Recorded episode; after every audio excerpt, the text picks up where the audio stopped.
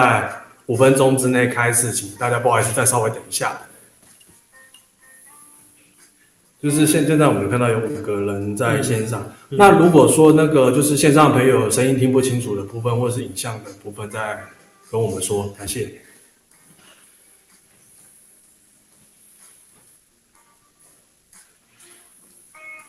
OK， 所以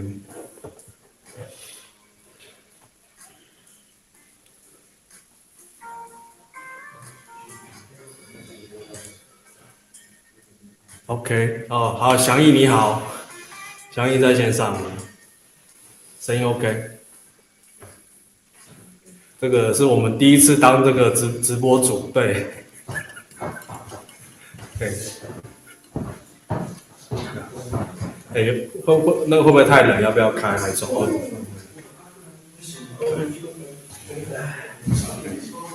我们现场的朋友也陆陆续续的进进来了。OK， 森森迪嗨，还有冠廷嗨嗨嗨，冠廷是从台台湾连线，对，然后森迪 Hello， 声音没问题 ，OK。 不错，哎、欸，那个场外的朋友可以慢慢进来了，我们准备要开始了。哎、欸，打打凯西外，哎、欸欸，那个，那一直慢慢慢慢，啊，慢慢那慢慢进来，慢慢快点，慢慢。嗯，好，那这个就是今天，谢谢。哎、欸、，OK， 欢迎。OK，OK，OK， 好。好，那个今天就谢谢大大家来到，就是我们的这个欧欧台生第一场的这个沙沙龙。那我们今天是请到席琳，就是来跟我们这个闲聊黑格尔。那也今天也谢谢现现场的这个两千三百万的朋友们。就是还有还有就是线线上的朋友，哦，现在线上我们有十位朋朋友在也在线上，对那。 待会如果就是有什么问题或者有什么想法，也可以随时在这个文文字的这个聊天群组里面，呃，传传讯息这样子。那呃，席琳，那可能就先请你跟大家介绍一下，就是说，呃，先做一下自我介绍这样子。哦，嗨，呃，现场两千呃几千万的这个呃，当然朋友们大家好，呃，我是陈席琳，呃。 那个来自马来西亚，嗯，目前哈，目前我们是在德国这里，嗯，呃，对我目前在呃 Bonn 大学念这个呃哲学的博士班，然后呃呀漫漫长路，然后还有什么？嗯，还有什么？嗯，那你之前在台台湾也是研究相关。啊 对对，之前我呃台湾念硕士，然后也是呃写了一一个这个关于哲黑格尔哲学的这个论文，毕业对，然后呃之后就呃预备来德国，然后现在就在这里了。嗯，对，那待会也可以就是可以请你聊聊，就是你的这个学士历程这样子。嗯、呃，好，可以啊，嗯。 对，慢慢好，那诶，现在就可以吗？对对对，我们可能就 Okay. 我们可以先开始聊关于黑格尔，也跟跟大家朋友也都知道，这次活动因为是今年是这个两百五十年的这个诞辰，是是 Okay. 对，那其实有很多的这种研讨会，就是本来应该是一个很盛大的呃这种叫什么学术研讨会会厅，那我们今天就是一个比较小型的，就是在一个客厅里面一个房间里面这样来聊这个黑格尔，那我们就请请。 聊聊，就你对于黑格尔的一些想法跟一些心得这样子。好，呃，那我，呃，我今天的目标之一是谈到，就是希望可以让大家稍微，嗯，对这个黑格尔有一丁点的认识，就是说知道他的大概在做什么，他他试图在他的那个年代做些什么，然后可能最后我们可以。 反过来再想一下，或许呃，这个东西对我们可能会有一些什么的关联或者是意义。那呃，那我必须还要坦诚一下，其实对于黑格尔，虽然说花了蛮多的时间啊、呃、去读他的文献啊什么之类，但有些时候呃还是同样呃有一定的困困难程度，就是呃，毕竟他的文字啊等等他的思想的深度呃，使得就是从一开始的。 那方面来说，就是从呃从我刚刚开始去接触它的时候，会有呃觉得是蛮呃蛮难进入的，对，尤其是他试图要做什么，他试图好像要做一个很大的一个 project， 但是就是嗯 呃, 呃每一次可以理解到的程度也没有那么的多，那这个是呃蛮难。那因此我今天就是尽我所能，以我自己可以理解的方式，然后希望可以让大家也可以稍微明白它，因为毕竟呃黑格的我们说在学术圈的这个诠释有非常多种、非常多的学派，呃甚至就是可能我只能够以我的这个解释的我我诠释的这个立场出发。好，嗯，对，那呃我大概先今天就先从一点点我个人的历史，使得大家对我稍微有一点了解，先我们再去了解这个两百年。在在这个更进一步的来讨论，先从一般的开始。对对对，从比较容易了解的我开始。啊啊，我是呃刚刚有说我是来自马来西亚，然后呃其实是一个属于马来西亚半岛的东海岸一个小小的镇呃出生长大。然后其实以前也没有想太多出国念书这件事情，就完全也没有想象过，那就是觉得那个城镇非常的淳朴，呃，有很多美丽的沙滩，还有呃岛屿。那我甚至有一位台湾的学长，呃，到去过我家，然后他就说啊，其实都不用去什么加勒比海啊。对，就是阳阳光沙滩仙人掌这样子，对，有仙人掌吗？仙仙人掌是没有了，是很多椰树。很多椰树 ，OK OK， 那挺有趣的。嗯，那我我的学士其实是念的是资讯工程，就是写一些程式之类的。那当时其实也不是我选择的，呃，我的一个选项。但后来就是想说啊，我就念一个学士吧，就这样念。念完了之后，还是发现自己对于啊、呃、人文学科还是非常有极大的兴趣，所以嗯，也经过了朋友的呃建议之后，我就先到台湾念书。那一到台湾呢，就念了蛮久一下的，因为可能算是重新呃，因为我毕竟在马来西亚所受的训练不是人文学科，所以在台湾的时候非常感恩，在那里有很多的机会，我到处去不同的学校呃去旁听，然后慢慢就建立起我自己所谓比较一丁点的基础，对，然后嗯，那、呃、算是我一个吸收、理解跟摸索的一个阶段。然后在经过漫长的五年后，终于在那里毕业了。嗯、然后呃，就嗯，当时我写的一个论文是关于黑格尔谈论关于无限性这个概念的东西。对，然后嗯，目前就来到了德国，然后就想要写一些呃关于黑格尔的体系的哲学当中的一个方法，就谈论到它辩证法的问题。嗯、好，嗯，对，嗯。嗯，对，可我刚刚想问一下，是就是就是说，这是比较笨的问题，就是你讲的无限性是指这个什么样的的概念？是指这个 infinity 这个东西吗？还是？啊，对对，确实，但是 infinity 啊、呃，它是，当然我那时候讨论的，嗯 ，infinity 我们可以从值的角度来理解，嗯、可以从量的角度来理解。那黑格在处理他的逻辑学中处理的时候是。我就处理它最前面讨论关于这个无限性的这个值的意义是什么？对，当然就会涉及到呃它的嗯、呃、有限性，然后各种规定的因素等等之类的。对，这个是一个算是属于概念上的讨论，就是不是说某一个东西的无限性或者是什么，而是从概念本身，就无限性这个东西可以怎么样被理解。了解，对，所以像我们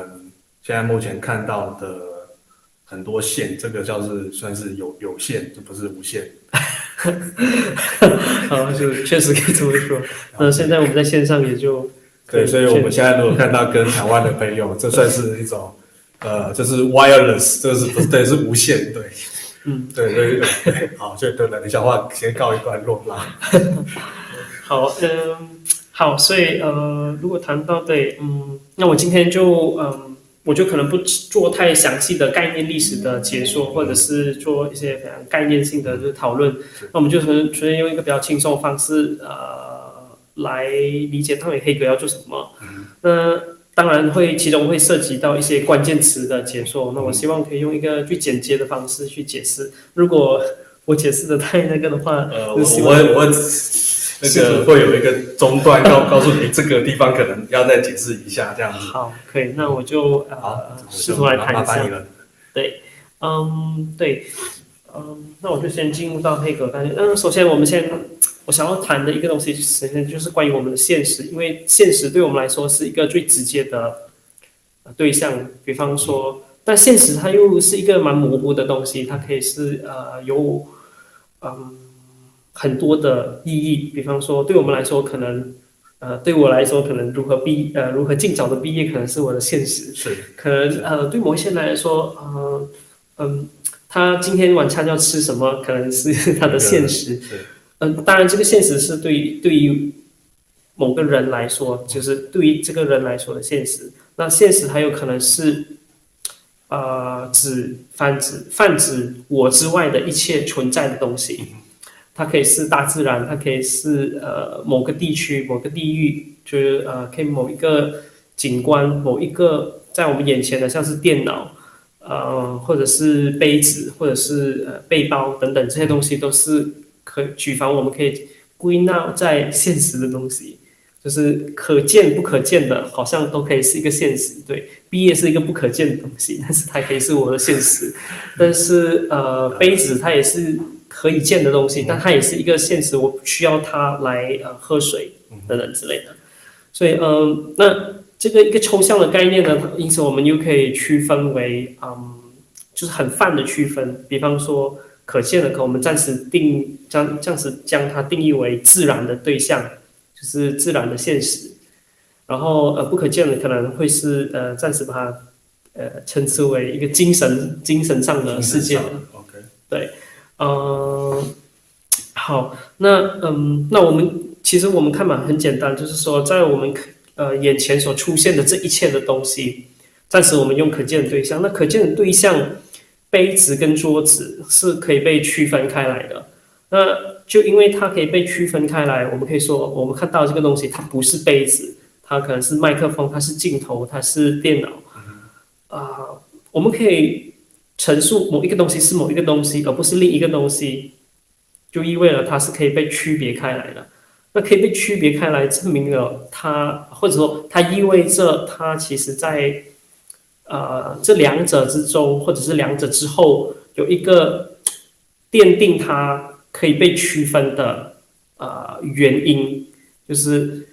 呃，比方说我们最一般的来说，哦，因为杯子呢有杯子的形状，因此呢，我看到这个形状之后，我就会辨认出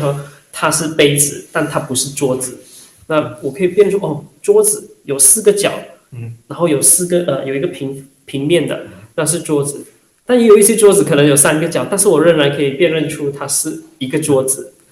但是却不是杯子。对，是因为它没有一个可以，可能就是没有这个杯子的功能可以容纳杯子的这个。所以是不是除呃刚刚讲到现实，就是说那除了它有不同的、嗯、呃物理上的形状，或者是那我们会好像这样有两个，一个是说我们会用先有一个概念去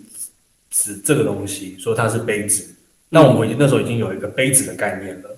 嗯、那那个这个杯子还有一个就是它的功能的问题，就是说好它是拿来装。水的，所以所以它会有一个功能，说它是装水或是液体的东西，它是这个，所以有这可能有一个功能跟概念，然后去指涉这个现实的一个物体。对对对，没有错。OK， 但呃，就是用比较专业的方方式来说，就像你说的，就是说，嗯，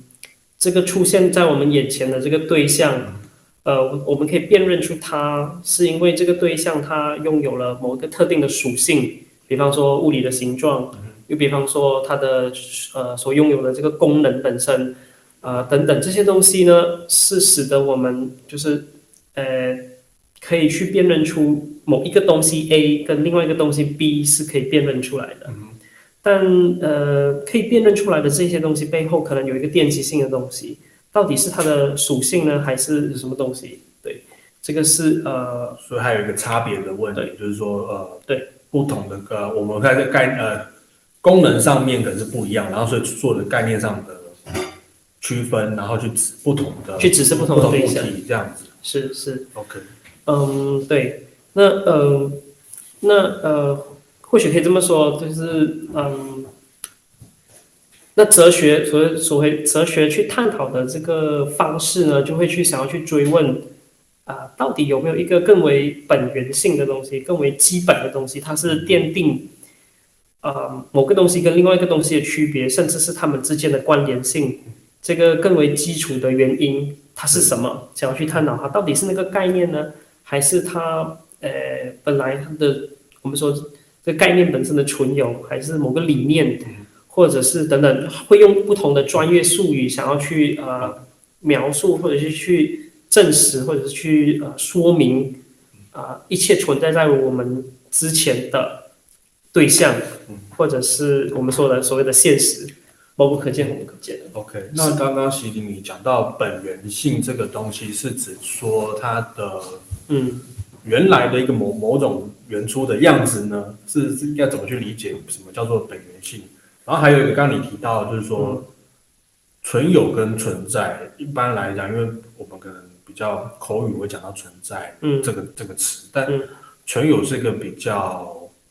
抽再抽象一点 的, 的理解，就是这个东西，我想问这两个问题，就是第一个是什么是本源性，嗯嗯，然后第二个是说啊、呃，存有跟存在的差别是什么？对，呃，先谈本本，因为其实我也是有预备想要说把它归纳在不同的这个学门之下，我先爆雷了，呃，算是对，但我们也是可以就这边来来来来谈一下，就是我刚刚我要提到本源的时候，是要谈一个最根本的、最原初的，就是说，嗯、呃，因为比方说，如果我刚我先去刚刚呃，我谈到了说一个对象嘛，杯子啊，或电脑或桌子。嗯这个是我们可以用透过我们的感官去呃呃，就是接触到或者去呃直觉直觉到的这个知觉到的这个对象。那可是我们刚刚又提到了，刚刚因为你又你又说到了一个这个一个所谓的一个东西的这个另一个现实，某某种程度上算是另一个现实，就是对，像是概念。那概念又是一个，如果我们把它区分来看，概念跟那个对象可以好像似乎是可以被区分开来，仿佛啊、呃，概念是那个呃某个不可见的理念也好，还是概念也好，它是呃，比方说你看你看到杯子 A 跟杯子 B， 但是你同样不管 A 或 B， 你都会说它是杯子，这是杯子，就这是杯子这个这个句子可以适用在 A 杯子 A 跟杯子 B。对，因此就是说，可能那杯子似乎它具有某种程度上的所谓第一抽象性，第二就是普遍性。就抽象的程度是因为它不一定局限在某一个特定的杯子 A 或杯子 B，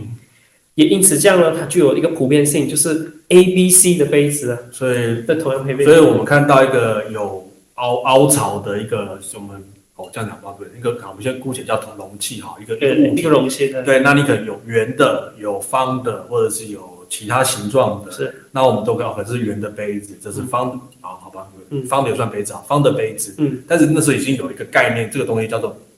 拿，就刚刚前面聊到说，嗯，它是拿来装装液体的，对对对，那是杯子。那如果今天那只是单纯是做形状，那那如果今天出现一个，它也可以拿来装水，嗯，但呃。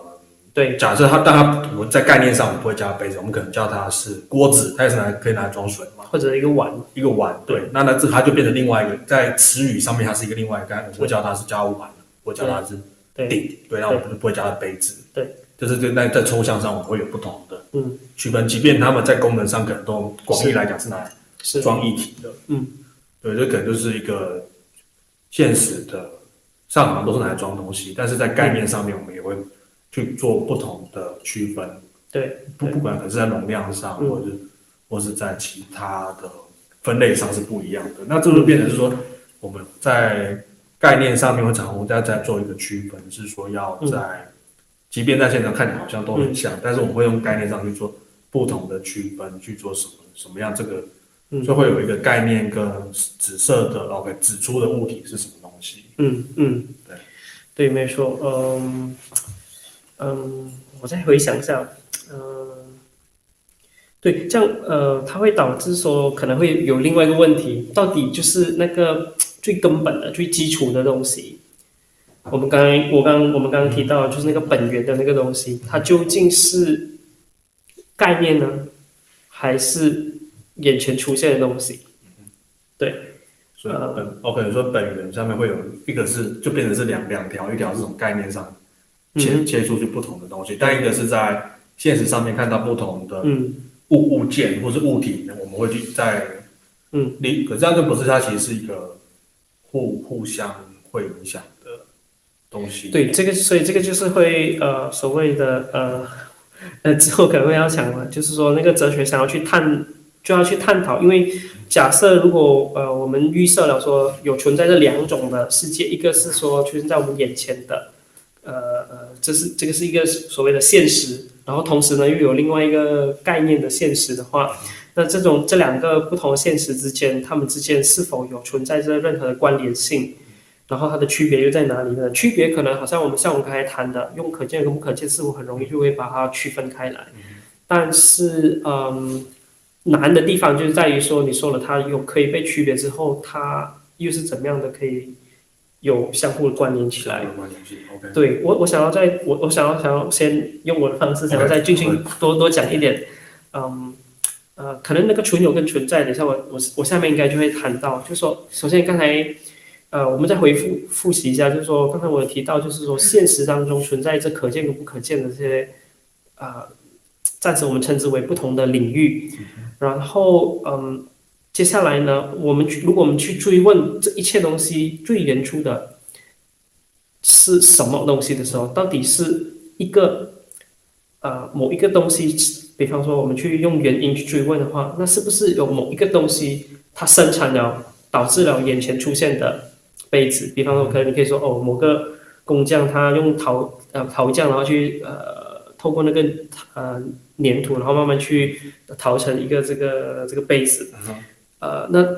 可能这个杯子的来源可能是这个陶土的这个工匠，工匠，对对。那嗯、呃，那呃，那如果它是概念的话，那可能就会有一门哲学，就会有一门学科，就是可能就是说所谓的啊、呃、逻辑，呃，去逻辑学去探讨它，呃，比方说这个概念，因为逻辑学它所要探讨的是关于我们思维的这个法则，就是有点像是某个每个语言都会有它的语法，它的一个规律去，呃，我们要去陈述，呃，我们的想法。比方说，那呃，思维本身它也有它自己的这个语法，或者是它的这个律则。那因此呢，逻辑主要是就是想要去探讨那个思维本身如何去规定它自己的，呃呃。陈述的方式，陈述的方式，对，不管是我们呃眼前可见的这个杯子，比方说这是杯子这句话的真与否，那要怎么样去论证它？嗯、这逻辑学家会去探讨的。所以就是会有一个概念哈、哦，就是这个东西叫做杯，这个这个范围范畴叫做杯，它指的都这个东西叫杯子，所以它会指是某一个范围。那、嗯、只是说要用，那我们你当然面对到一个物体的时候，要怎么去？说它是杯子嘛，是这样，就是我们呃有概念，然后有刚刚讲到 object，、嗯、那中、嗯、中间其实是需要有一个，它是它它它叫做杯子嘛，就我们看到一个东西，我说哦，这叫这个是杯，这个东西是杯子，嗯，你指的陈述是指这样的一个指指挥指挥概念的说法吗？还是反过来？呃，都有，比方说我们说概念是其中一个嘛，嗯、那呃逻辑会探讨可能是概念。呃，这是比较古典的呃逻辑学的方式，然后还有就是说，一般现在我们能够接触到的，所以我们谈逻辑的话，它还包含着呃，比方说你要推论，你要怎么去推论？从呃呃，比方说刚才我们说这这是杯子，可能比较没有太多可以好讲的，可能我换下一个另外一个命题啊、呃，好了，比方说嗯，就是呃最最最经典的就是所谓苏格拉底会死，或者是。人呃，然后苏格拉底会死之后，可能人人都会死，嗯、呃，然后再来就是结论，就是说，呃，呃，哎，对不起，没有，哎，没有，应该倒倒反了，应该说，呃嗯、呃，人人都会死，呃，苏格拉底呃是人，所以苏结论是苏格拉底也会死之类的，啊，对，这是逻辑学，可能还要去探讨，哎，因为嗯、呃，你要怎么样去推论？得出结论这个东西，也就有一个律则是它，呃，你要依循的，就是说你不可以就是随便说啊，你也会死，或者是猫也会死之类的。当然，这句话就日常生活中来说是，呃，可以被可以被理解的，因为我们直觉式的觉得哦，人就是会死的，但它是有一个，呃，可能它是可以透过呃那个呃逻辑的方式去展现的。然后接下来，嗯、呃。再谈一个关键词，就是形上学。嗯，就是形上学其实是呃，啊，可以说的啊，我说这是很大的题目哦。对对对，呃，这是一个很大题目。那我想，我试图把它简单来讲，它就涉及了刚才我们谈论嗯的存有跟存在这个东西。存有确实是比较抽象一点层次的东西，那存在可以是呃，或者我们用嗯英文或者是德语来说 existence 啊、嗯。我我是这样来理解这个概念，对。然后，嗯，嗯，任何的 existence， 比方说杯子 A， 在呃，或者是某个人他存在了，可是他死了之后，他或者是他离开了，不在这个范围之内，就不在我们知觉感感官知觉的范围之内的时候，这个我们说这个存有它仍然存在着，对，嗯，那形上学其实是。或者说，嗯，形上学想要去探讨的，呃，当然最它最最远一点的目标，其实想要去探讨一切最根本的基础跟原因原理是什么。那它就不是呃去探讨可能存存，当然呃，它也可以去探讨某一个特殊的对象，像是呃陈锡林这个存在，它呃。当然，这个就比较太过 existence 啊，但他不能够去否认说，嗯，这个东西呃是不值得去探讨的。对对对，这好像有一点有点玄妙了。对，他玄妙的地方或许是这样子，因为他有一个企图心，他想要去嗯，对于现实一切所有在现实中出现的，或者说一切的可以被思维的对象，嗯，想要用一个整全的方式去把握它。因此他，当他有了这个所谓的 Anspruch， 就是这个所谓的要求，对，去，嗯，去去呃，获得一个事物的一个普遍的认识，或者是一个呃正确的认识的时候，那他就不能够呃单纯就说啊，我现在嗯、呃、不去探讨，嗯、呃，就是人，我纯粹只是要探讨这个自然的世界。那这个预设本身是会存有呃会有呃所谓的一定程度的问题，嗯、呃，因为呃那是否某种程度上来说，呃所谓自然的世界和所谓呃和人会有呃呃原则上是不一呃不能说原则就是基本上会是一个不同的范围吧。对 对, 对, 对, 对, 对, 对, 对, 对。那呃刚刚其实您讲说、嗯、就是我其实想问说你刚刚为什么？呃，如果说今天说，呃，今天看到你，就是我用老陈信作为一个概念去理解你，那我们可能它指涉的就是你这个现实的存在，嗯，对不对？嗯、那可是就是我刚才就说我可能有很多刚才陈述，就是说 OK， 可能怎么怎么去看到，因为呃，去叙述你的，假如说你的身高、你的嗯、你的外形 ，OK， 所以根据这个东西我做想要这个去。嗯，呃，这些 narration， 所以我知道说，我去建构对于你的认知，你这个人的概念，嗯 OK， 这这这个 idea 就是层层心理，那这指涉就是这样的一个物体物理上的存在。但如果说，那我想问，如果说呃，在假设假设如果在下一下一个小时，好，或一个小时之后，嗯、你的形体有很不一样，比方说我剃光头了，剃光头了，那我可以叫你陈锡林吗？对。呃，就是就我因为感觉上你的你的这个物理上面你有一个你有一个变化了嘛，嗯嗯，那我们还还能够用陈，假如说用刚刚说以陈锡林作为一个概念，可以用陈锡林来理解你嘛，嗯嗯，因为你这有变动嘛，对，呃，就是最直接的回答当然是是可以的，就是呃，因为我们呃会发现就是呃，当然我们说一个属性，它这会涉及到一个问，呃，当然会涉及到一个问题就是。属性它具有某种的偶然性在其中，比方说刚才我们说，哎，那个发型，发型本身它是它可以是辨认出呃我陈锡林这个存在的一个或者某任何一个人的一个我们说呃一个方式，就是它的它的属性，每个人都有它的发型，哦、嗯，就算你没有头发也是一种发型，嗯、这是我们这么说。那呃，可是呢，这个这个属性本身它是嗯具有这个偶然性在其中的，就某种层面层面上来说呢，它虽然属于成型。我这个这个其实不是很精确的一个说法啦，就是说，但是我们现在说它不属于成型这个概念，但是或者说不属于嗯，或者这样讲好了，它不属于人这个概念，但是它可以是人呃里面的一个属性，就是人会具有发型，但是人概括上来讲，人就他自己的定义来说，他不是由发型来定义的，或者是某一个特殊的人。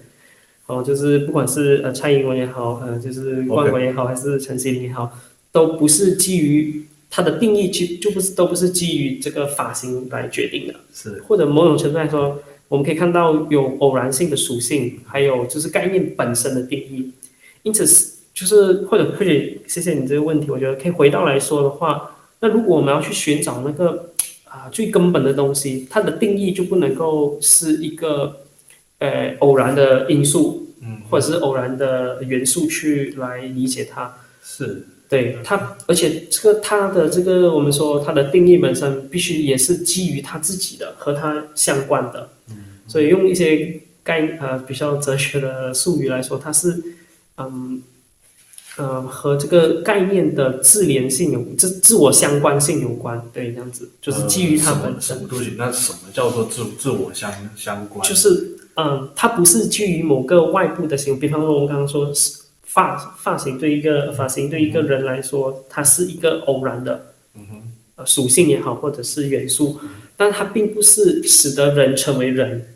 使得人成为人的这个呃定义。我举个例，我用一个最经典的定义，它就是它就是这个这个定基最我们说最经典的定义呢，才能够嗯呃。呃，怎么讲？呈现出人之为人，就是我们说人之为人，人之为人就是把人关、okay. 关联于人自己本身的这个这个定义，就是这样讲好了。呃，我我引用这个亚里士多德的说法，就是呃，人是人是嗯理性的动物。嗯、OK， 对对，呃呃，比方说，因为如果你如果我们把人定义为，举个例，人定义为。两只脚站立住的，呃的一个动物，嗯、但它会有出现一个状况，比方说，如果那个人缺了一个腿，那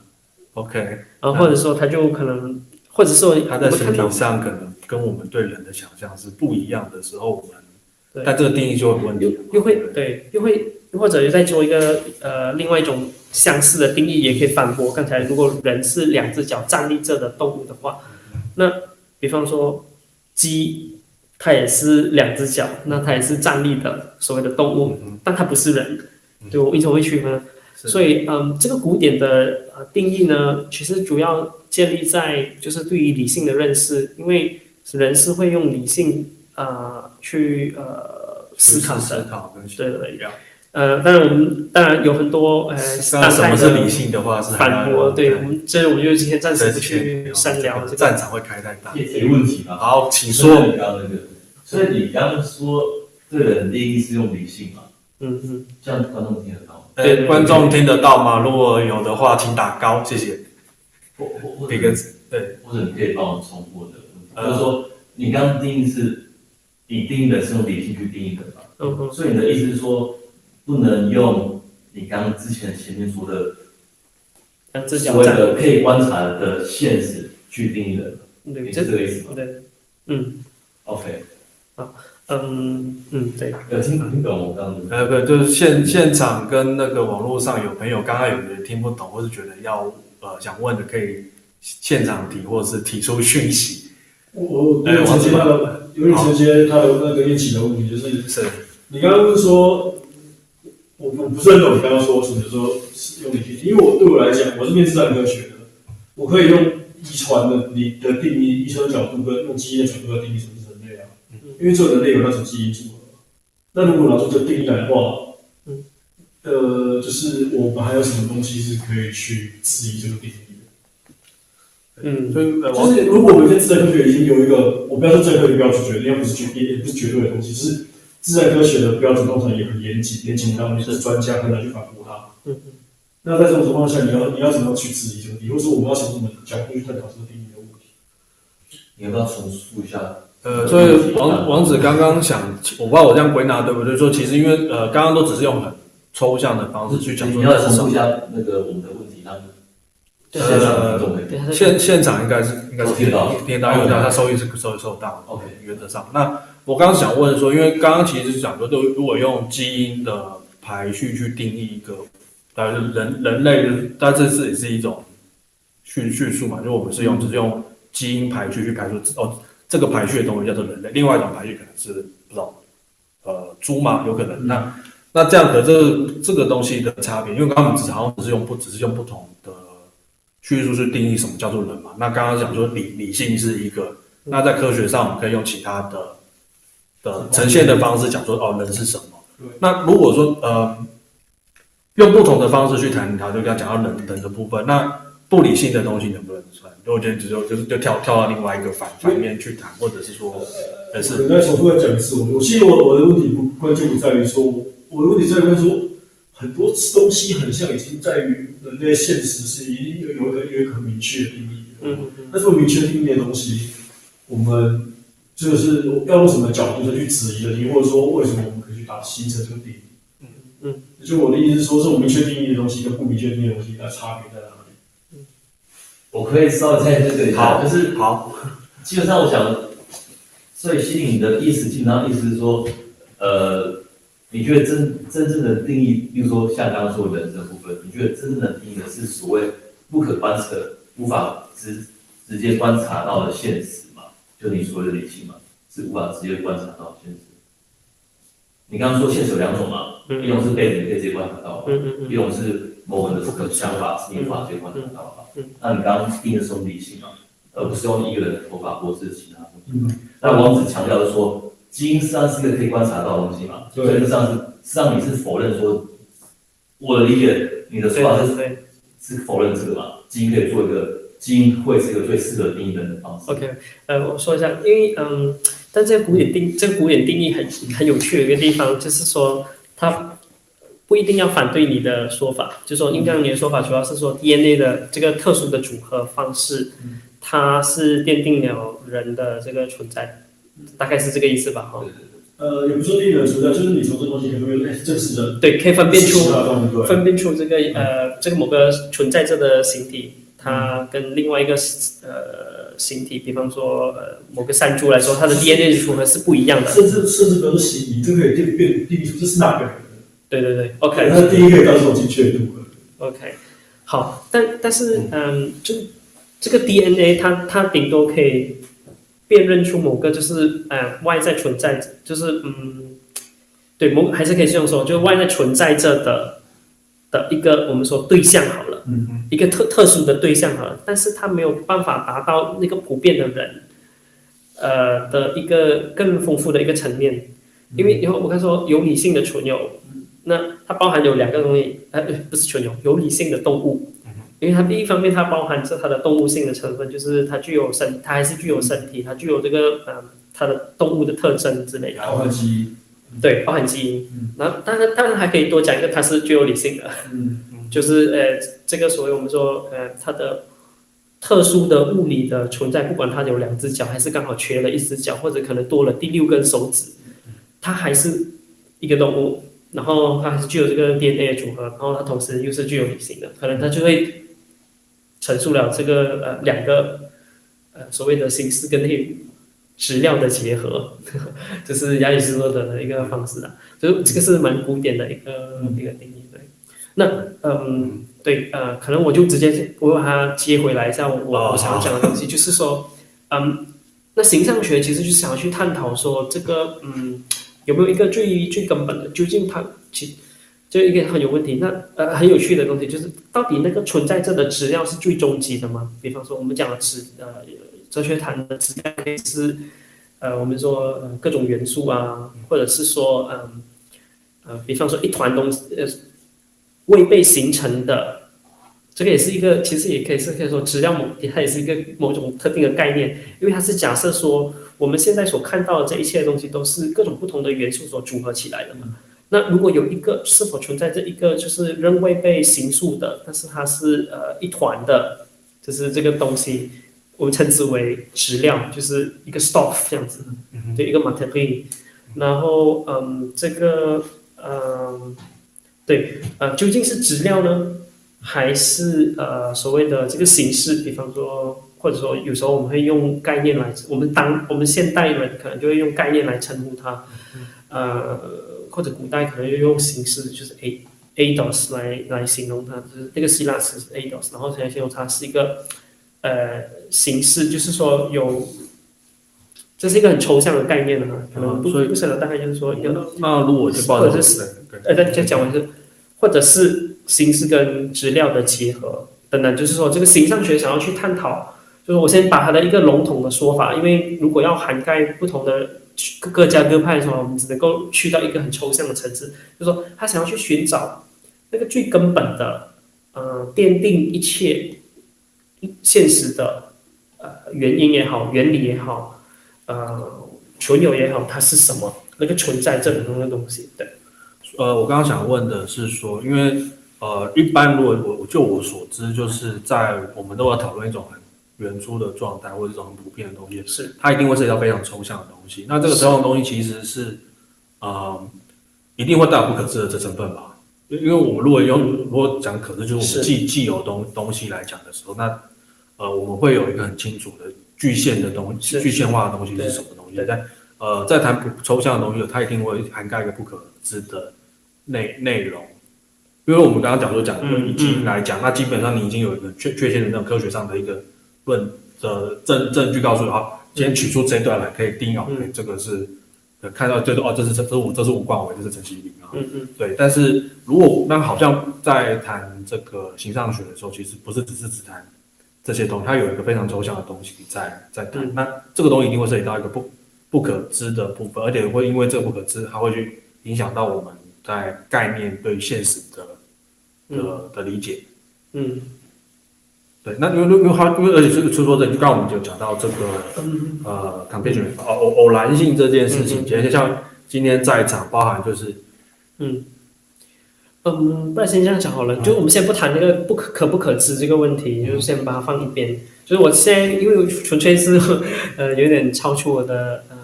所谓的计划，但是本来我想要做的是说先解释一些所谓的关键词，就比方说刚刚我们提到所谓的现实嘛，现实可以它其实有很多种，然后我才想要去谈论呃包含还有就是说逻辑学，如果我们要去陈述一些东西，比方说出现在我们现实的东西，它是有。我们必须依照特定的律则去陈述它，是。然后这个是逻辑学想要处理的嘛，然后再下来就会有形上学，可能形上学如果逻辑学提供的是一种我们说形式上的法则，那么呃我们对于真理的追求也好，还是呃这个最本源的东西的追求也好，那它的那个对象或者是它内容呢，就是这个形上学想要去探讨的。那个最原初的东西是什么？那个原原因原理是什么？究竟是不是 D N A 的组合呢？还是某个呃抽象的概念？比方说用存有也好，还是什么也好来称之它。那嗯，这些都是说嗯哲学里面一个很呃说比较大一点的这个范畴，这样子啊，或者说学学门好了。对，比方因为哲学里面它有分，像是刚才我我简单称啊，有些像逻辑学、形上学这方面的东西。所以，因此我我其实想要用透过这些关键词，想要来呈现出就是，呃，对于出现在我们眼前的现实中，其实它可以分为呃不同的我们说范畴也好，领域也好，嗯、呃，然后呢，嗯、呃，哲学就希望是透过嗯、呃、比较仔细的去区分这个不同的领域是什么。我用我的，我希望你可以认为它是比较清晰的方式来表达，就是。比方说，我们的现实包含着，首先第一有自然的，就是所谓可见的，还有所谓的精神上的，甚至是说，嗯呃嗯，还有嗯，就是人可能就是比较属于一个精神，还有甚至是一个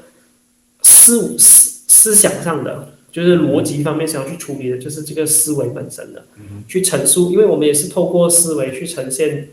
呃自然的对象或者是精神的对象，包括人是什么，这个东西是什么。或者是呃国家是什么，或者是 okay. 呃什么东、呃、某个抽象的东西它是什么。那因此可以说对象或者是我出呃对象或者是我们所谓的现实，简粗略的来说可以分为自然或者是精神的。然后这个区分本身，然后我们会发现，我们反过来想，哎，在进行这个区分呢，可以是透过嗯逻辑的方式，透过思就是思维的法则去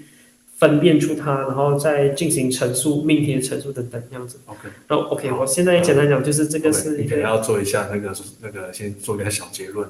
对不对？所以我我我讲的就是这个东西，就是我想要一开始说解释这几个大的关概念，呃，关键词是什么？对，这是哲学，它可以我们说简单的分门别类的话，可以有涉及这个，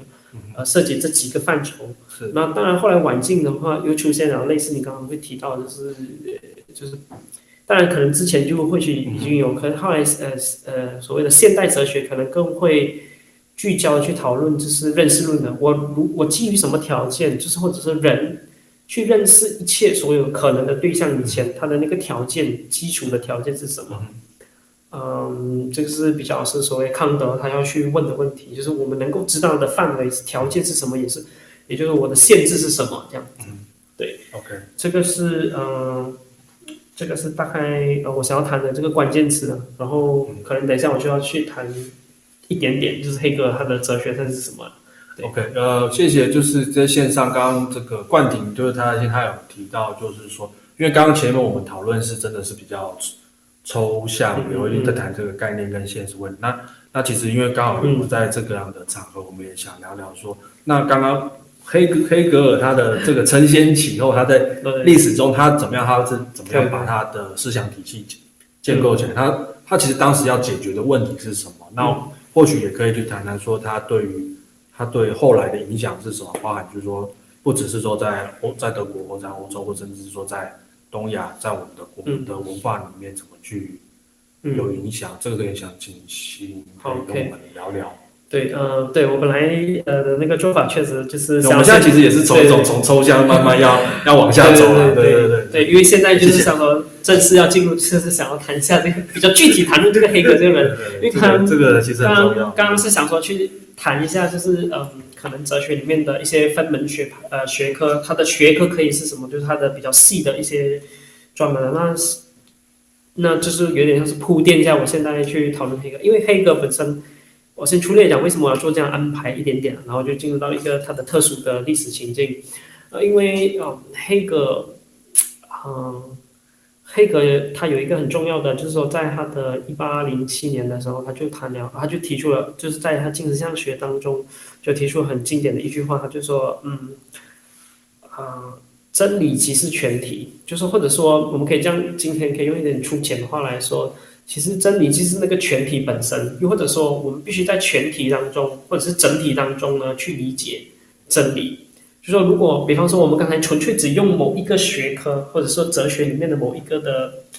呃嗯，细分下来的一个支流去来去问问题的话，它确实提供了我们一个视角，但是这个视角本身也有可能是限制了我们去呃理解。比方说，我纯粹用逻辑的方式去讨论，那可能。我可能会缺乏的一些，比方说，嗯，嗯，呃，啊，我一下子怎么有点断线？好，或者说，如果我纯粹，我这样讲好了，对不起，我换我换一个对象来讲，可能会比较更方便一点。就是说，如果我纯粹用，嗯，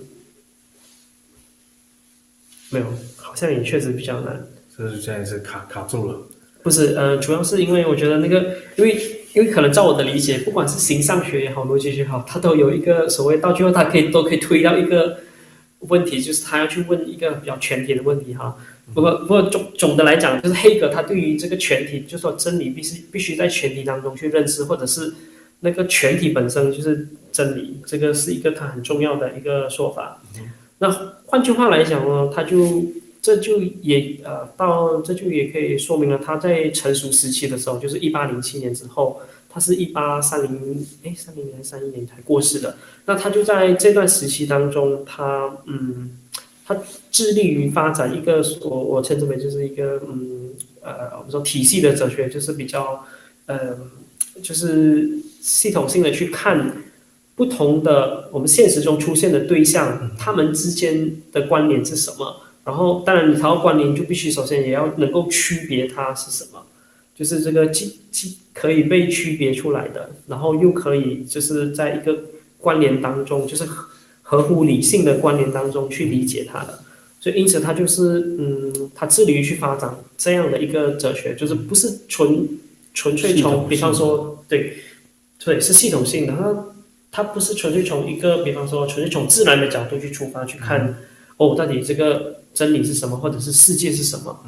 嗯，它也不是纯粹从嗯哦逻辑的角度说哦呃比方说如果逻辑就是呃就是那个真理的话，那特殊出现在我们眼前的那东西好像就是假的，那就是就会有真跟假两重不同的世界，然后真的跟假的是完全呃呃对立起来的，没错。那我呃是，就听起来有点像是实证主义，就是说我们就是黑格尔他就觉得我们就是所有真理就是在真全体里面这个世界是能够找得到能够那个做工功能的一个概念，就是这才真理。就是如果今天这个真理在这个现实世界是不 work， 就是那东西成立，它也不会成立。呃，我的你的理解，我觉我觉得是、欸，但是那还有一个问题是说，呃，我不太明白，对不起。呃，我不知道我这样理理解王子的讲，因为你其实讲实证，如果讲说，那他怎么去处理说在现实中矛看起来是矛盾的东西？因为我们我们要讲的话是。这问题我不知道，我是陈曦刚刚提一个说法，那你刚刚说，哎，那个说全，真理即是全体嘛，嗯、然后那个有时候他是想办法找现实世界，呃，找现实间的是不同东西之间的关联性。嗯，那这样听起来感觉就是说，黑格尔想要追求的真理是一个在，你可以在现实之间、现实世界中，在不同的关联之中都符合了、符合了一个概念。嗯，就这是我理解中符合的概念，它是黑格尔的政治为真理。所以如果今天一个逻辑上成立，还是在现实上用着不同之间的连接，不成立的东西，在黑格尔眼中看就不是真理。虽然它的逻辑是对的，可是现实世界它不 work， 但是它就不是真理，就不是黑格尔黑格尔说的真理，是这样子。哦，呃，某种程度来说，你说的是对的。某种程度来说，就是嗯，有有不同之处，跟他所他的他的进入，我这样说好了，就是他的处理的方法会有呃差别。那我先说呃对的部分，就是说或者说合合他黑格尔胃口的这个东西，就是说，嗯嗯、呃，如果呃如果是真实的，它必然就会我们说呃呈现或者是显现出来，就是或者说它可以。用它的话像是可以被，嗯 ，objectivate， 就是呃所谓的客观化，我们中文会用这个方式。但是它的客观化意思是指说，它必然的会，嗯，对，呈现出来。就这个呈现本身，或者用它的字眼，它会用 manifested， 就是宣称、宣宣宣告一件事情嘛。哎。显现，显现，显现，或者是 manifested， 呃，用宗教语言是用启示，呃，用可能一般的语言我们说它是呈现、显现出来，对，它是，嗯，这就关乎到它的，它它，呃，更为根本的一个东西，就是说它怎么样去，嗯，理解全体，因为所谓的现实它，它它呃，我必须要面对一个问题嘛，就是比方说它不能够从一个很具体的、特殊的这个东西来出发，呃，但他他是要在现他他其实还是要在现实里面找到一个的的想法，是吧？嗯，就他当然不能完全限缩在一个就是过过度具体的一个客物体上面去去开展出他的体系，但同时他又必须根据这个东西去长长出一个东西来。对对，没有错，这就是一个所谓我们说呃体系哲学的，就是一个这个它有一个这个双面的这个东西在吗？嗯，对你讲双面性，嗯、会延展的更多。Okay. 那等等一下，我可能要问的是说你的双面性或者是那个 duplicity 是什么意思？ Okay. 因为确实有可能我可以说是，但是我要先理解。对对。对，但我先回到来那个原来的问题，不要先展开哈。那呃，原来的问题是，你看你先问的是说啊，我要说的是那个体系哲学本身的困境，就是我要从哪一个点出发？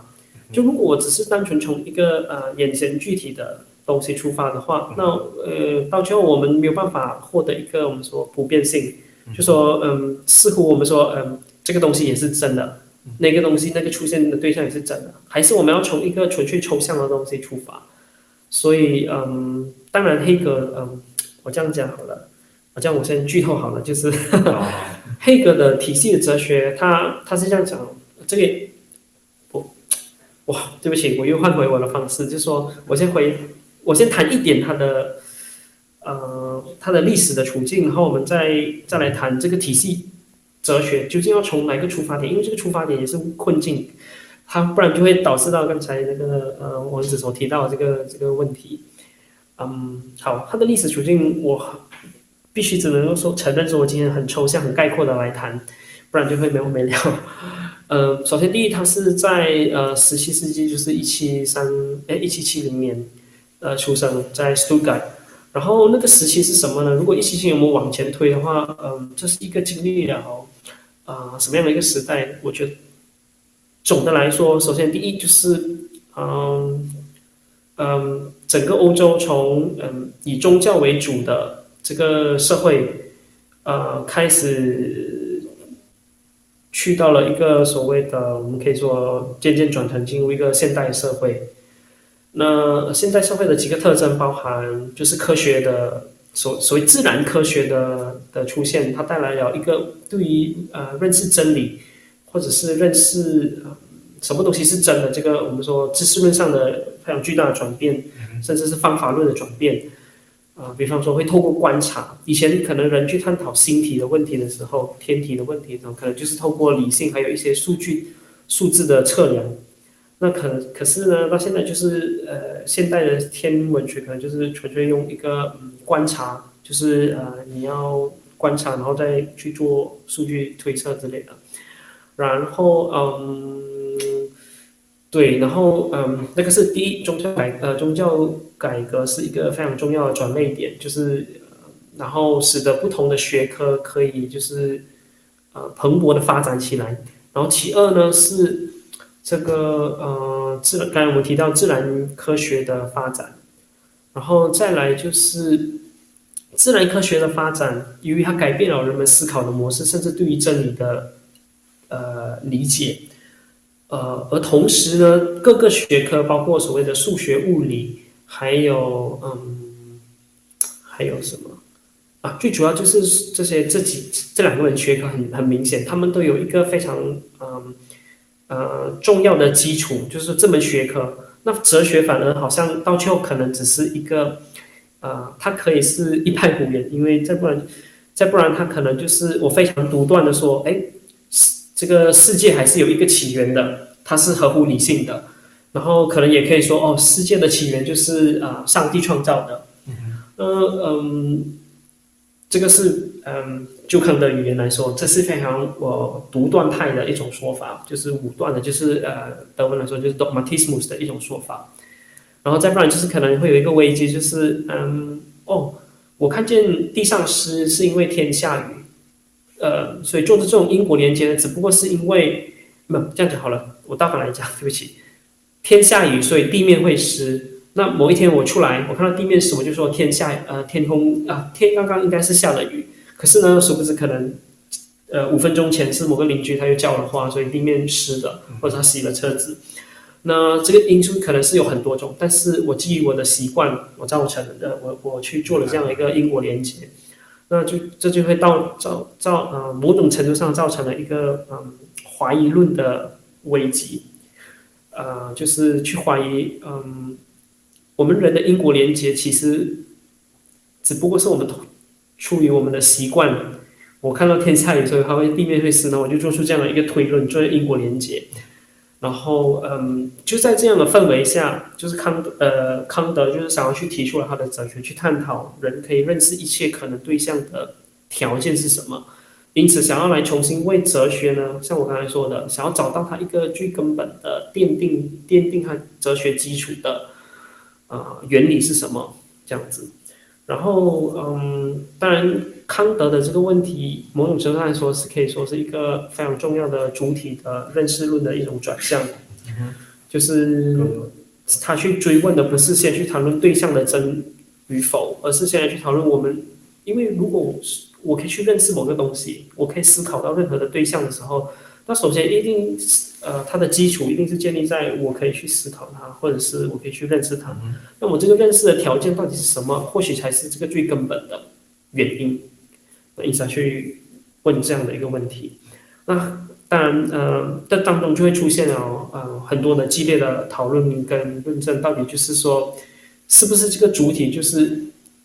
所谓的主体啊，就是这个呃正在思考的这个人，或者思考的这个呃这个思考者或者是认识者才是最根本的，这样有可能导致很相对，我们会相对化所有的知识的可能性，知识就 缺, 缺乏了一个客观性在哪里。那所以嗯当然这是非常很 粗, 粗糙的一种说法了哈。然后嗯当然，诶，黑格呢，呃，就试图想要去整合不同的这个出发点跟思考点，然后因此他就会进入了一个就是说所谓的体系哲学，想要去说，哎，那有没有呃，当然这个也是我我先讲了一段，等一下再进入这个范围。嗯、呃，这也承袭了嗯、呃、康德之后的一些哲学家们的一些共同的关怀，因为他们想要去思考，嗯、呃，究竟是不是。那个最基础的、最根本的，是不是这个认识的这个主体，还是本来就存在这某个像是自然的对象，它就是存在那里，它有它的真理。然后，呃，嗯，对，然后或者是还是呢，这个不管是主主观的还是客观的，有一个更根本的、更高的一个，既不是主观又不是非呃客观的，然后它啊、呃、是一个绝对的，呃。基础这样子。那黑格呃当然就是他也我觉得某种程度上也承接了他的朋友的这个想法，然后他们就是想要去呃如何去在一个全体当中呢，把不同的学科呃在一个体系当中去呈现它出来。好，嗯、呃，所以他其实是不好打断，就是他其实是当时是要试图去在当时的理性主义之外把这个学科分成他自。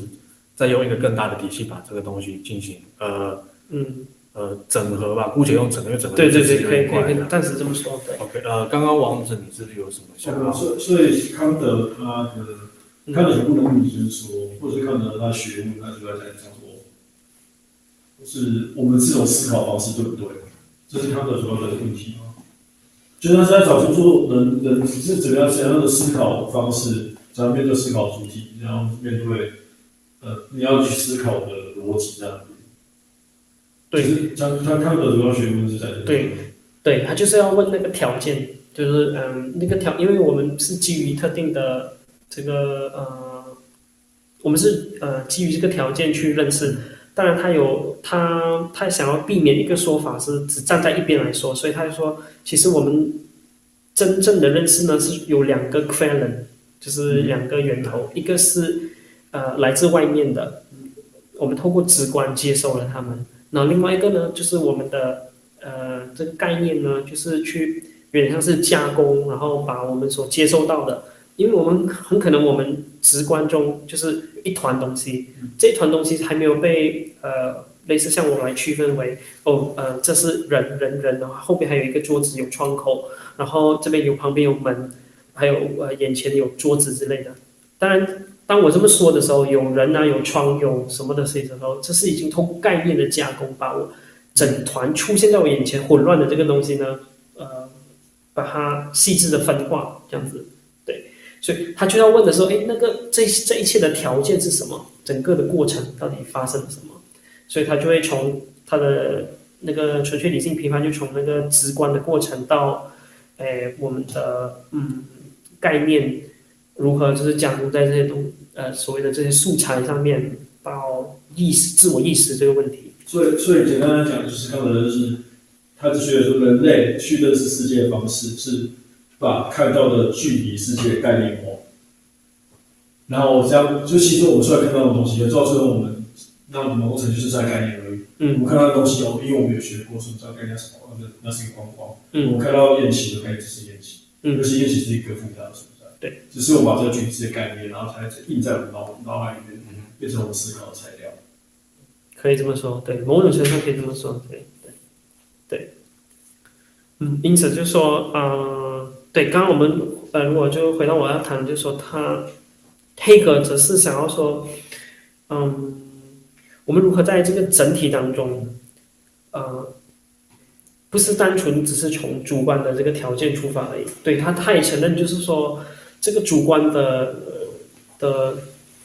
条件也是重要的，去认识这个整体的对象，自然也好，世界也好，或者是嗯，对，或者是我们整个认识的这个过程自己本身，我们反过来去想，对，然后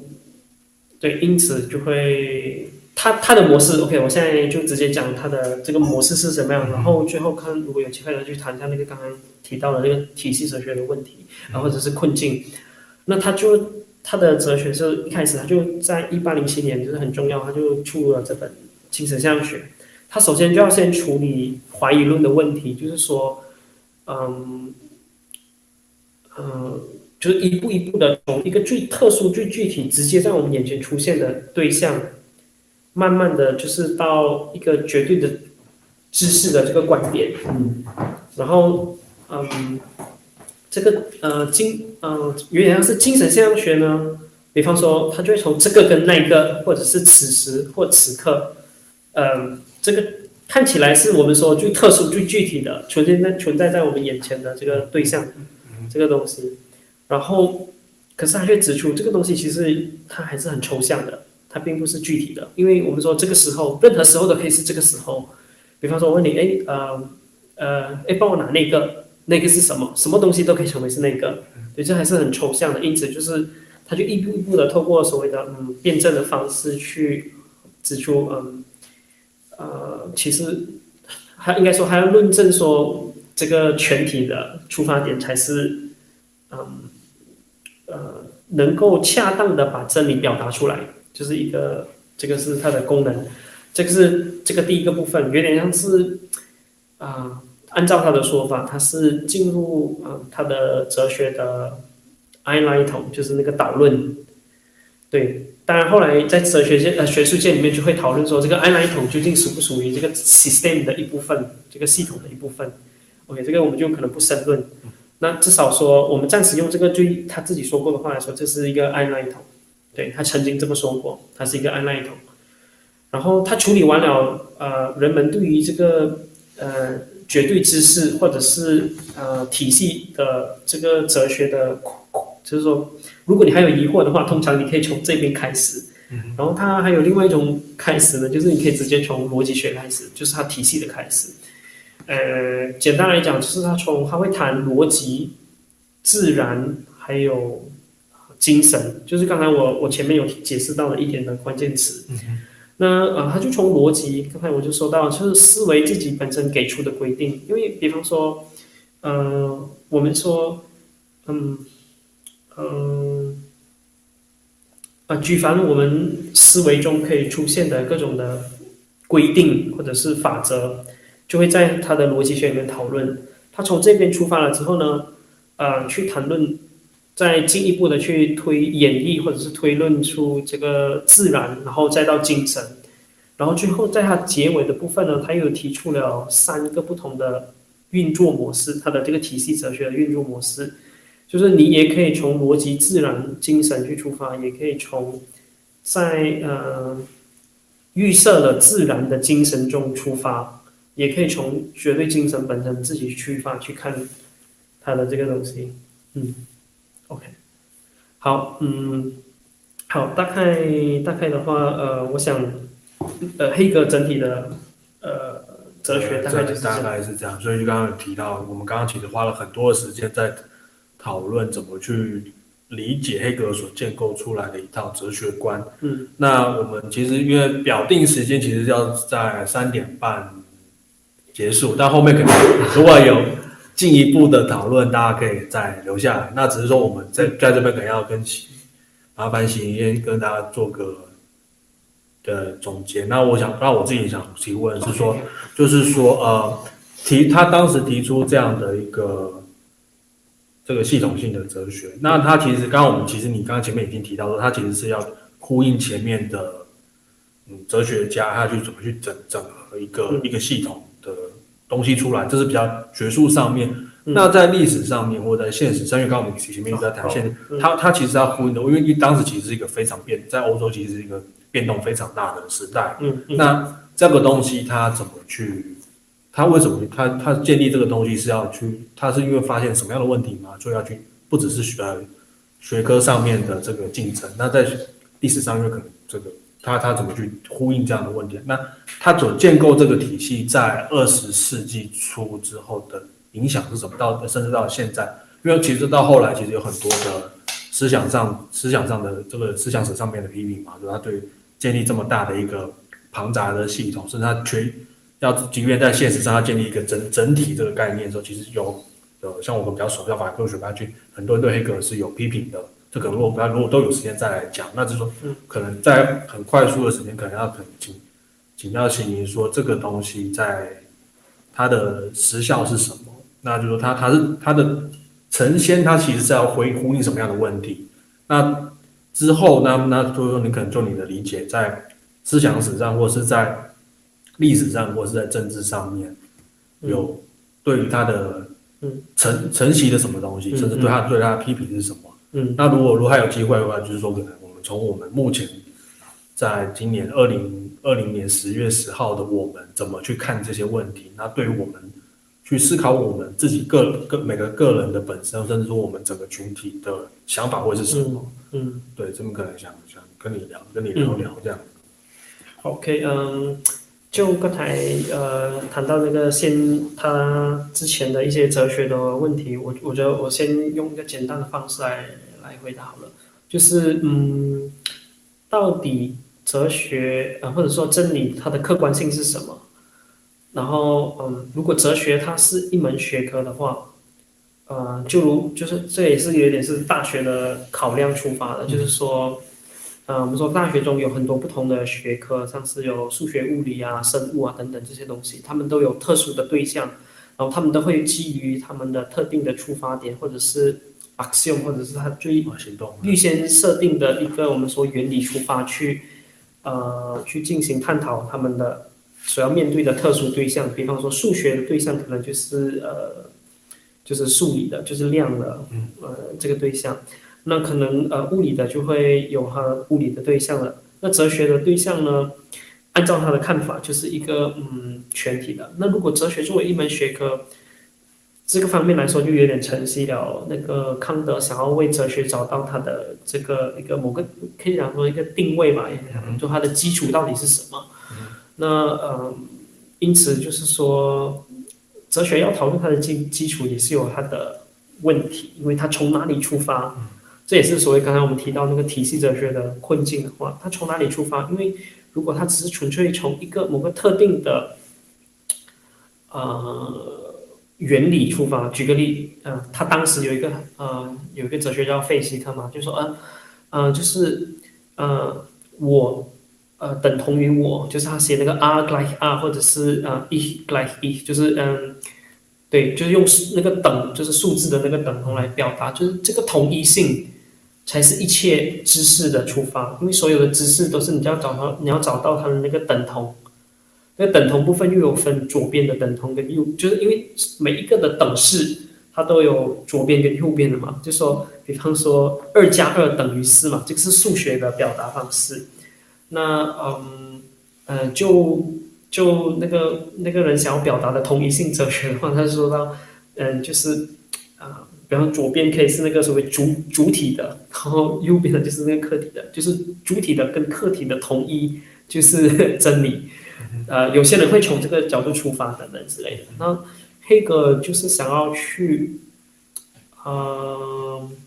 呼呼应回应。对，像是要回应呃这些不同的出发点，因为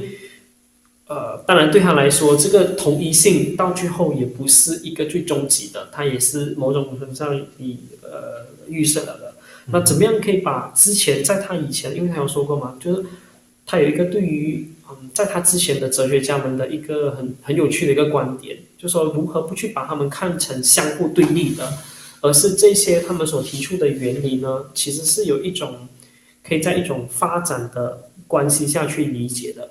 那他就用了生物的这种自然现象当中里面出现的这个现象来呃类比，他就说呃我们看到嗯就是有种子发芽树苗，然后长成一棵大树，然后又开花又结果了，然后又生成了种子，这些东西呢嗯它是一个过程，它不是说嗯我们可能可以，如果我们仔细看可能呃那个树苗可以来，可以是对种子的否定，但是它不是说呃，他们两个是对立而不相干的。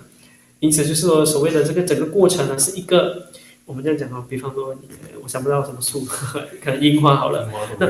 樱这个整个樱花的这个呃，从种子到开花，这个这个过程本身是一个发展的过程，而不是。我们把种子看成种子，然后跟树苗是不同的，然后呃完看成分离了，应该说它是确实是有不同，但是它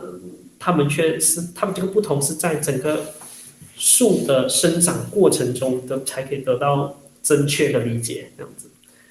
对某种程度上来说，有些人就会形容黑格的哲学是具具有一种过程性在当中。嗯，是。对，那因此呢，刚刚又可以顺带来回到来。回应你的提到的问题是那个嗯，现在这种呃这个呃我们二十世二十一世纪这个年代嘛，那很多人或许有些人会对于他的批评，包括说嗯哦可能他的这个体系因为太过庞大，然后是一种封闭的，嗯嗯某种程度上我我是不认为这样的，我认为他的体系是呃是具有嗯。呃，发展的空间或者是潜能，也因此它不断的也影响着，嗯，二十一世纪初，呃，二十世纪初其实当时也影响了呃，就是一群法国的，然后就是现代法国哲学，某种程度上也是在对于黑格尔《进行象学》这本著作当中的那个主奴辩证的讨论下，呃，以或者是欲望的讨论下，然后就是展开出来的。然后当然，嗯、呃，对于我们这个时代，某种程度上。嗯，我觉得呃，或许可以提供我们的一个视角是说，我们怎么样去在全体中去思考呃问题，这样子，这、就是对我可能对我比较稍微个人的一个角度来说，对。OK， 呃，你刚刚说在整在可能说对于现在的一个读黑格尔的一个想法，就是说如何在整体里面去思考现实所观察到的问题，可以这么说吗？嗯嗯嗯。OK， 那我我比较好奇是说，那因为。我想，在他那个时代也是，在我们这个时代其实也是，就是说，呃，有很多的很大的变动，像今今年年初的这个全世界的传传染病，对，然后有各式各样的政治上的、社会上的、嗯嗯、的危机。那有时候可能，我、哦、这个偶然性或者说这个很太大的变动，其实我们要追求一个一致，甚至是说，嗯、呃，用一个比较。怎么讲？比较比较比较熟见的讲法，或者说 ，OK， 那可能今天的我跟明天的我，或者明天的我就没有了，或者说今天我跟我没有是是不见得是一致，因为可能这个变动性嗯非常的大。嗯，那我们今天甚至说今天放在一个群体群体上来讲，说或许在今天讲过是一个很有趣的题目，或者是说，呃，我们这样的一群人，或者说是更大的一个作为一个共同体的想法说。嗯是因为这历史上的变动实在非常大，我们好像也不见得能够说是一个有一致的一个概念，可以去讲说今天我们是 A 群人，但呃接下一个变动中我们可能变成 B 或是 C。嗯，对。那我我其实是蛮好奇，是说我们今天怎么样找到一个立足点，去把这样的一个变动去做一个包包裹，或者说是一个开展。嗯，对，我觉得其实说，尤其是越小的题目，会是一个会会会有更多的变动。那这个变动的时候，我们我们怎么去？因为我们好像觉得我们应该就是要做一致，但其实这个东西其实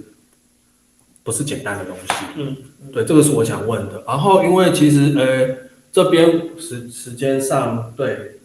呃，对我现在就想要问，因为其实我们大概表定是三十分结束，但我这边是我刚刚提题，我也想问需要。呃，在场的朋友或者是线上的朋友，有没有反呃，就是这个意见的回馈，或者说有什么样的问题？对，嗯、欢迎大家现在可以提出。对，因为我们我们不，我们应该还可以在在十五分钟之之内再做结束，就是到呃德呃欧洲时间就德国时间的这个下午三点四十五分。对，那这边可能看看大家去线上或者是现场的朋友，刚刚在这个这个也有人这样讲，就黑格尔的这个体这个哲学思想，它的思想体系，它其实是一个很大的大楼，你要进去，然后找到一条路，然后要怎么样思考这个东西，它是一个就是一个很大，这叫 grand 英文叫 grand mansion 啊，就是它是一个大很大的大厦，所以很对，那这个大厦不是那么的容易。然后我们其实今天也比较可惜，就是我们其实还没有谈到很，因为黑格尔真是一个非常非常大的题目，他没有办法就是说用，他你也可以从历史上去谈它，你可以从政治上去谈它。对，那我们刚刚其实谈的是比较体性的问题。目前线上还有有有朋友想要提问，或者是在场的朋友，啊、你现在服务的多，你先你先你先啊好，你你比较近，你比较近，那你先问他的，因为大家的问题太抽象了。搞政治很难问具体的问题比较简单，就是说，呃，很简单嘛，像马克思他喜欢讲具体的问题嘛。我先讲的是马克思他会看到 OK， 他的观点有个过程嘛，然后他有最理想世界、最梦想世界想法到嘛。我会提的是，因为你刚刚讲黑格尔的东西也是可以当做一个过程来看。那我想问你的是说，那黑格尔的如果他是一个过程的话，他有一个最终理想的世界吗？还是没有？因为这是我想做一个世俗人比较关心的事情啊，他的东西能不能带帮我们达到最终理想？先先理解你谈的理最终理想世界是什么东西来的？我所以我刚刚举马克思嘛，不不一定不一定是不一定、哦、我们不一定要讲黑格尔是什么，就是说，嗯，你怎么理解最终理想的？就是说马克思嘛，他他他的那个历史观很简单嘛，嗯、人从最原始的发呃生产力很低落了，嗯、然后这个权力关系是很制约的，有一个统治者、独裁者嘛，嗯、一直发展到。越来越解放，到时候所有人都平等，财富平等，嗯、权力平等，嗯、所有的理想世界，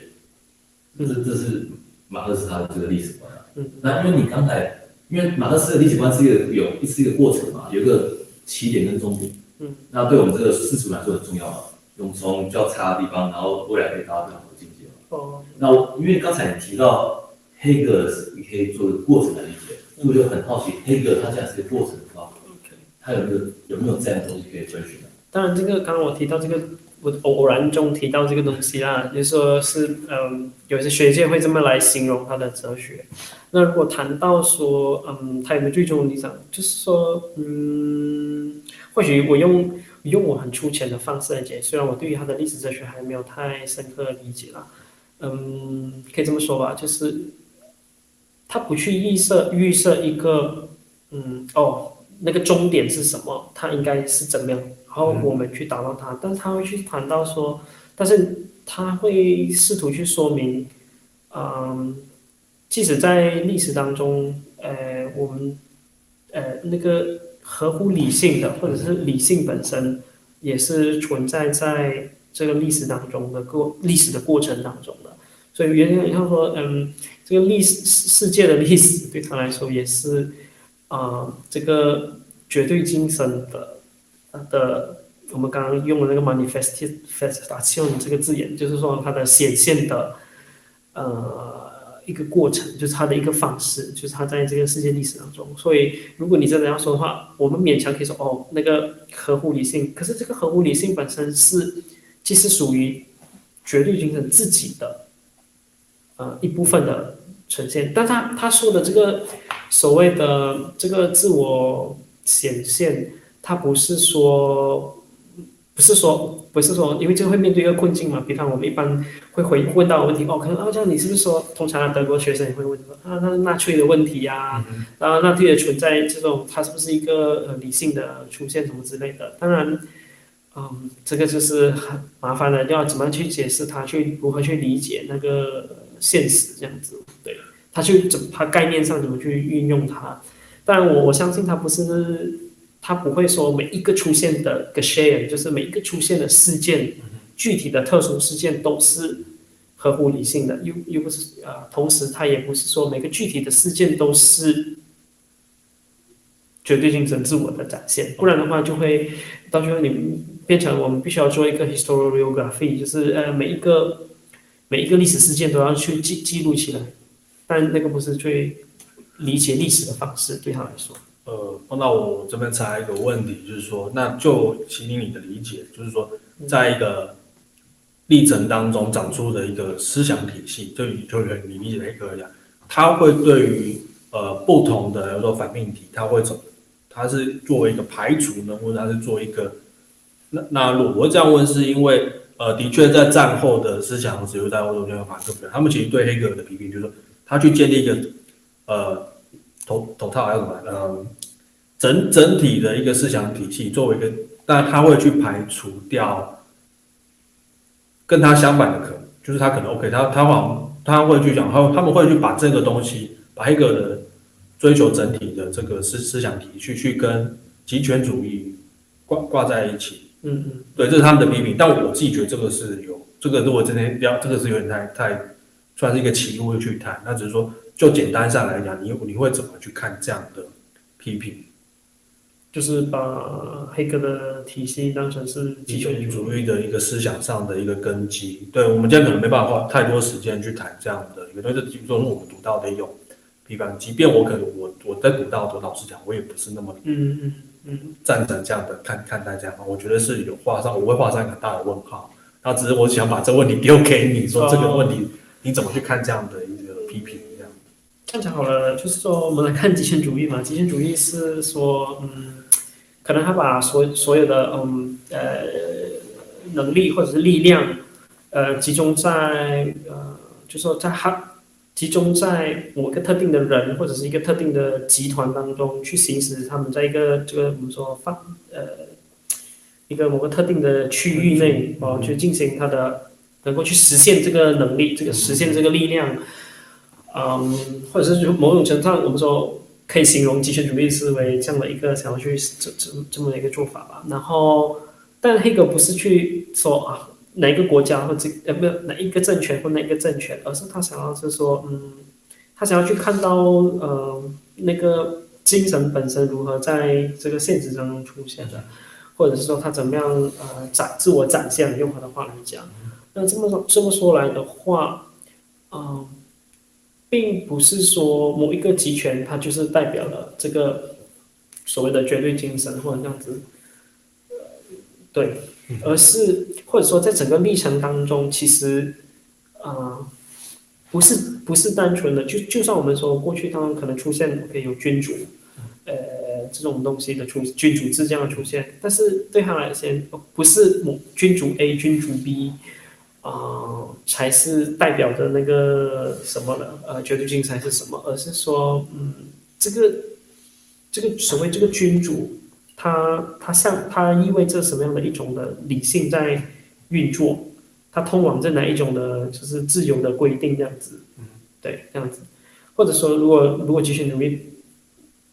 到最后它只是一个呃纯粹纯粹呃，我们说。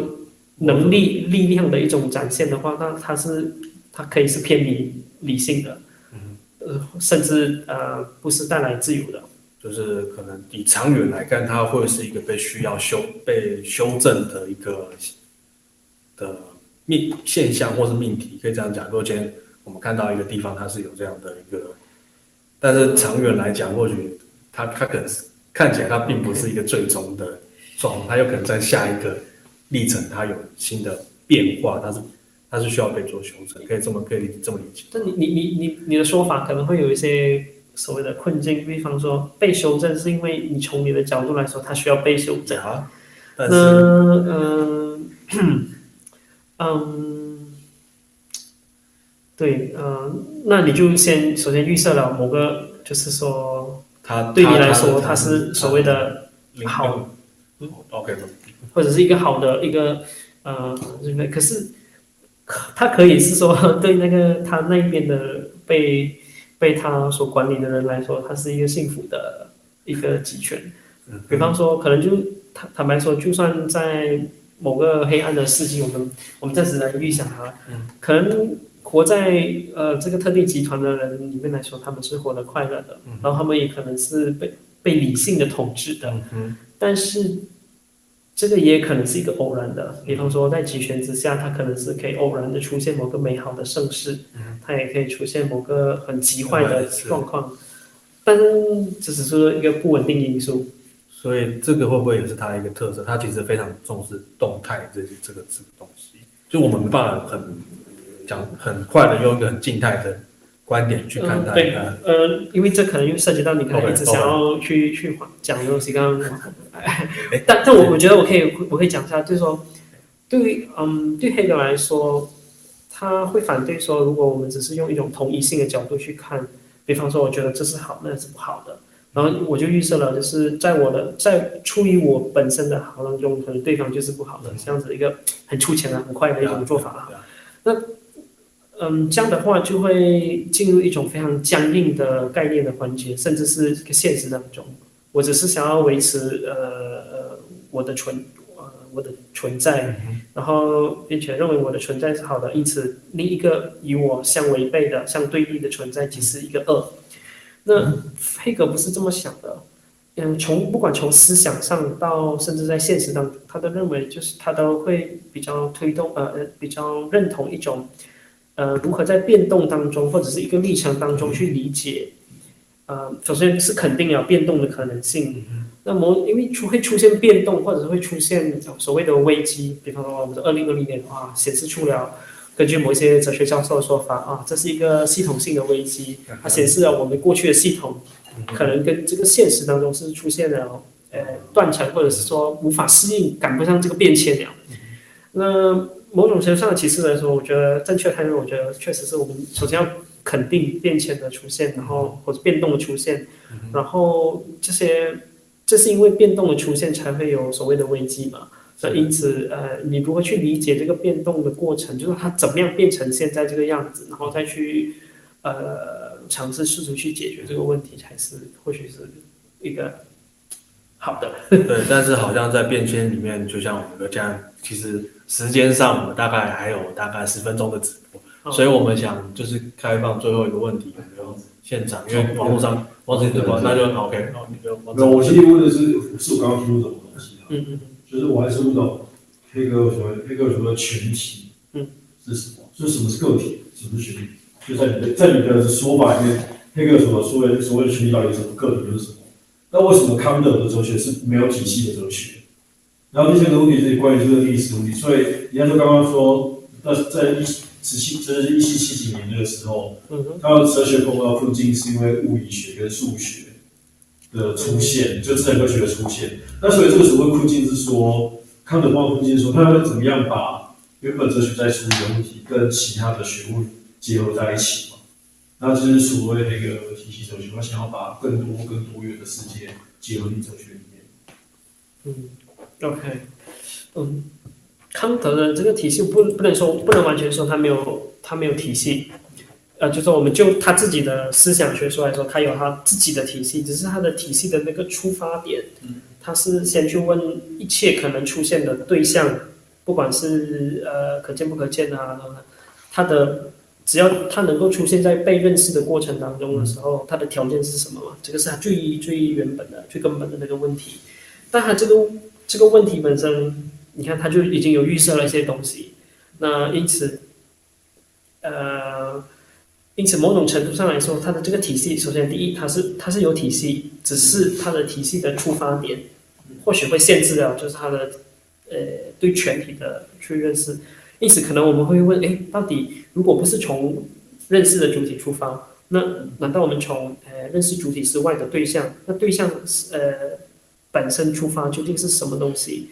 呃，是从自然吗？啊、呃，当然有有人试图这么做过，说，呃，人本身也是自然的一部分，自然本身即是那个最原初的，然后呃，它可以经历过不断的呃生产跟再生产，就说所谓的生产就是它生产成呃 product， 呃，应该说那个产物，然后这个产物呃，哎，就是很试图想要从一个。在认识以前，其实就已经存在这一个绝对的全体。然后这个问题当然也会有困扰，说，哎，可是我的这个哲学，我去讲了一个在我认识以前就存在着的全体，那还是由我这个人正在做。比方说，假设我是陈锡林，我现在今天做了一个这样的哲学，那还是由我去讲述了一个在我认识以前就存在着的东西，不是很荒谬吗？呃，我不知道大家可以明白我的意思吗？比方说，我讲，我告诉大家说，其实，在我们认识任何的对象以前，在我还没有呱呱坠地以前，就存在着一个本来就已经存在的全体，嗯，然后他自己呢会不断的生产，再生产了之后呢，分辨出了很多的自然对象，包括人，嗯、包括了我今天，嗯、我跟你讲的这套东西，它还是由我来讲出来的，这样我怎么样可以陈述一个在我认识以前就已经存在的东西？对，这样仿佛似乎我就要从主体这边出发，或者是从客体这边出发，都会面对某种程度上的困境，就是我好像都预设了某一个东西。嗯、那是不是康德的困境？啊，不是，这个是呃，我我笼统的来讲，就康德的困境，或许就是说，嗯，我怎么样怎么样去陈述这个嗯主体。或者是我从主体出发的话，是不是其实我已经呃限定在，比方是不是有一些东西不可知的呢？这样子之类的，啊，然后嗯嗯、呃，我我现在是比较综合式的来讲，在他那个时期嘛，嗯、那这样的话，嗯，黑格黑格是不是到最后那个全体要从哪里开始讲起？如果不是从主体，又不是从客体，有没有一个主体跟客体之外的？某个东西出发来讲起，那、呃、这个东西又是什么这样子之类的？嗯，当然，就他来说，他就是从一个他的典型一个做法，还不是很很有名的一个做法，就是用一个呃纯粹的有开始。纯粹的有。所以其实黑格尔他他的哲学想要摆脱所谓从主体跟客体出发的东西。对，或者说有没有一个嗯？无预设的开始 ，Voraussetzungslose 呃呃安放，对，所以他他他必须要面对这个问题，因为不然的话，我预设的话，又可能是带有偏见的预设去开始做哲学，像我的这个预设可以又可以被推翻嘛？假设有一个相反的意见，我可以从主观来反对客观的这个出发点，我可以从客观的角度来否定这个主观的这个出发点，这样子。所以你刚刚讲的。一等于一还是 A 等于 A？ 对对，类似那个那个可以算是一个最基本的假设。嗯，对。但是黑格尔甚至想要超越那个东西。对，他甚至想要超越这个东西，因为嗯，一等于一，其实我们就预设了，首先三个东西，最最简单来讲，首先是左边的 A， 呃呃，他不是用一了，他是用 A， 因为一是又另一种，嗯。呃首先预设了左边的 A， 或者是用他们术语会就是 subjective 的 A， 因为啊、呃，比方说在句子当中我们有 subject 跟 predicate 嘛，呃，这个 subject 的 A 跟呃被、呃、数词化的这个 B 呃 A 就是两边了，然后再来我们又预设了一个等同，对，这样子。嗯，所以在除了这个等式同一律的问题就比较。对对对，就是同一律的问题。这是其实是另外一个课题。因为同一律的问题到最后就是你没有办法发展，或者是你你只如果你要坚持的话，就是呃你你会反对排除掉那个同一排除那个就是对其他我之外的这个对象。对对，我今天其实很谢谢就是喜尼还有就在场还有网络上的朋友的。的参加跟讨论，其实真的刚刚就像前面聊到说，黑格其实是一个非常非常大的。体系。那今天其实是从一个知识上的建构去谈的，也就是说从他从一开始我们很多哲最原初的西方哲学的体系里面，他就怎么处理这些问题，然后到当代他试图想要呼应在呃理性主义开展之后的各个学科的一个整合，跟他政治上历史上的问题。那刚也提到说这就刚刚提到像像马克思跟跟后来二战之后这个很快跳得太快了，但是就整体上来讲他们怎么去做。呼呃呼应黑格尔提出的这个哲学体系，对，不管是一个承袭或者是一个批评，他也刚刚提到了，因为今年的这样的二零二零年一个非常大的变动，我们怎么样试着用黑格尔的眼镜去思考这个问题？对，那其实这个是一个，我觉得这个当然就是像今天其实是第一次他坐下来聊这个问题，那之后或许我们我想这是欧台生第一次用，我们刚刚其实蛮可惜啊，就是说我们还没有来来不及用。我们东亚的视角去谈说，就是说，对，就刚刚像说，像燕景提到说这个马马克思的东西，那在东亚就是说也有，就是说用黑格尔去打马克思，这个我们就不讲说战战后谁去做这些事情了，这个这是另外一个战场要去打。那呃，因为时间的关系，我们先到这边。那也真的谢谢大家的参与，就那因为现场我们其实是有一些饼干跟茶水的，所以我们这个精神上的一个激荡之后，我相信大家可能有点肚子饿，所以我会先开始吃。那先线上的朋友也今天非常谢谢，呃，我想有的是在德国、法国，然后台台湾现在应该现在已经是晚晚晚上九点快十点了，嗯，对，那也谢谢大家的参与。那我想有个主持人的特权想问说，就是呃，如果之后大家还有一些这种不管是哲学上的问题，想要不管请教或者是较量，嗯，或者是是不是，如果我可能之后可以跟您拿您的电电子邮件，然后大家可以发问题这样。然后因为其实我们现在其实是盘盘腿坐，所以这是一个也是一个历程。我其实应该很多现在应该脚已经麻了，对对对，所以所以呃，就我们这个直播就先到这边。嗯、那之后还有什么问题？那可能就是呃，到时候我会跟喜云就是索取他的电子邮件。那大家如果有什么问题，可以问他，或者是我们写到刚刚我之前提供的那个我自己个人的电子邮件，然后我们再把问题传给喜云这样子。可以，这个就交给你了，这样子。哦，鼓掌，谢谢。好，那就线上的朋友。